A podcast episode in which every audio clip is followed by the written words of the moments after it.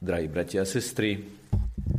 Raz som mal možnosť zúčastniť sa festivalu spevokolov, ktorý bol zvláštny tým, že na ňom boli spevokoly kostolné, teda spevokoly predpokladáme veriacich spevákov a boli na ňom aj spevokoly z inej sféry spoločenského života a profesionálne spevokoly. Samozrejme, všetci sa snažili predviesť čo najlepší výkon. A tak ako medzi tými spevokolmi kostolnými, z kostolov, z farností, boli lepšie a horšie výkony, tak aj medzi tými, ktorí spievali nie ako kostolné, ale ako profánne spevokoly, boli výkony výborné aj slabšie. Ale podľa určitého kritéria som si všimol jednu vec. Že na tých, ktorí spievali ako profesionáli, boli krásne výkony, ktoré vychádzali z hrdla. Mali, tak povediac, zlato v hrdle. Tí, ktorí spievali, lebo boli najprv veriaci, potom ich pozvali spievať na chórus do kostolného spevokolu, spievali okrem toho, že mali zlato v hrdle, aj zo srdca. Mali aj, tak povediac, zlato v srdci. Jednoducho je možné cítiť, či niekto spieva s profesionálnou dokonalosťou, snahou o profesionálnu dokonalosť a či niekto okrem tejto dokonalosti sa snaží spievať aj z hĺbky svojho srdca. Napokon samotné sväté písmo nám hovorí, z plnosti srdca hovoria ústa. A dnes na spomienku svätej Cecílie, ktorá sama je patronkou hudobníkov, spevákov a tým pádom vlastne všetkých spevokolov, ktoré spievajú v chrámoch počas svätých omší a liturgií. Dnes na spomienku svätej Cecílie je zvlášť aktuálne povedať, ako dôležité je, aby to, čo vychádza z nášho hrdla, či je to spievané alebo nespievané slovo, má vychádzať aj z hĺbky dobrého, autentického a úprimného srdca. Lebo Ježiš v dnešnom evaneliu pranieruje tých, ktorí kupčia v chráme. My keď e, počujeme o kupcoch v chráme, hneď si predstavíme pána Ježiša ako prevracia stoly, ako s byčikom v ruke vyháňa tých, ktorí si tam urobili ten lotrovský pelech, ako peňazomencom a tým, ktorí predávajú obetné holuby, káže, aby sa vzdialili. Možno si to takto veľmi konkrétne predstavujeme aj preto, lebo máme takú obavu, že či by to kupčenie v chráme nemohlo byť aj niečo aktuálne. Kto je ten, ktorý kupčí v chráme? Kto je ten, u ktorého to ide len z hrdla a nie zo srdca? Úprimného, oddaného, pokorného, veriaceho srdca. No napríklad v predvolebnom období, ak niekto ide na svetu omšu len preto, že sa v priamom prenose chce ukázať pred veriacimi a neprichádza na túto svetu omšu zároveň so srdcom, ktoré je otvorené pre Božie dotyky a Božie impulzy, no už takýto človek kupčí v chráme. A pán Ježiš mu hovorí radikálne slova. Choď von, ty, ktorý kupčíš a vráť sa ty, ktorý chceš pokorné srdce. Bez ohľadu na to, či si alebo nie si v priamom prenose verejnoprávnej alebo súkromnej televízie. Stačí, ak si ty svojim srdcom v priamom streamingu, v priamom prenose s Ježišom. Lebo vždy sme v priamom prenose pred Božím okom, ktoré je mnohokrát aj v chráme vyobrazené. To Božie oko nám má naznačiť, že Boh nás vidí, vníma, počúva v hĺbke nášho srdca.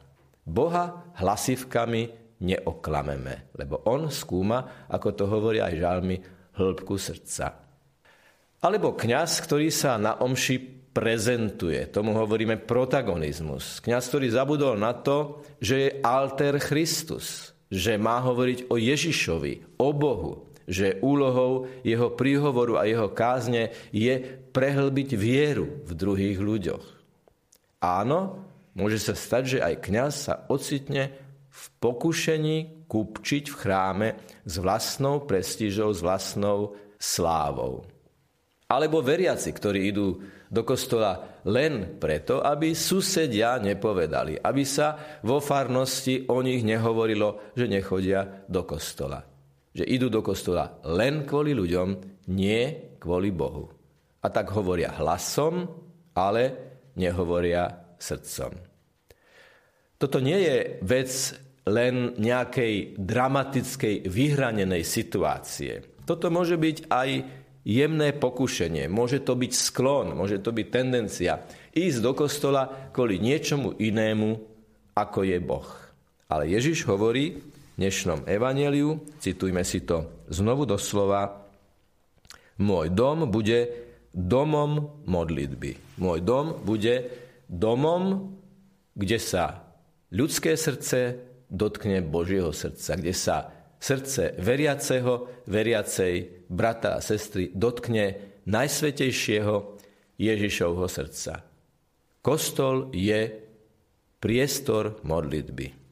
Preto v kostole, v chráme je veľmi dôležité, aby sme si kládli vždy túto otázku. Prišiel som sa rozprávať s Bohom, prišiel som rozímať nad jeho pravdami, prišiel som čítať písmo, prišiel som Boha povýšiť na najvyššiu hodnotu môjho života, alebo prečo som naozaj prišiel.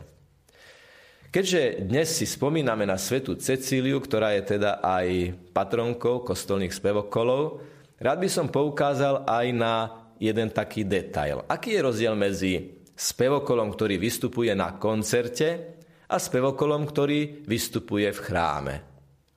Spevokol, ktorý vystupuje na koncerte, je spravidla obrátený smerom k ľuďom, lebo im prezentuje svoje spievanie. A tak je to normálne, legitímne, bežné. Na koncerte ľudia vidia spevokol z tváre do tváre.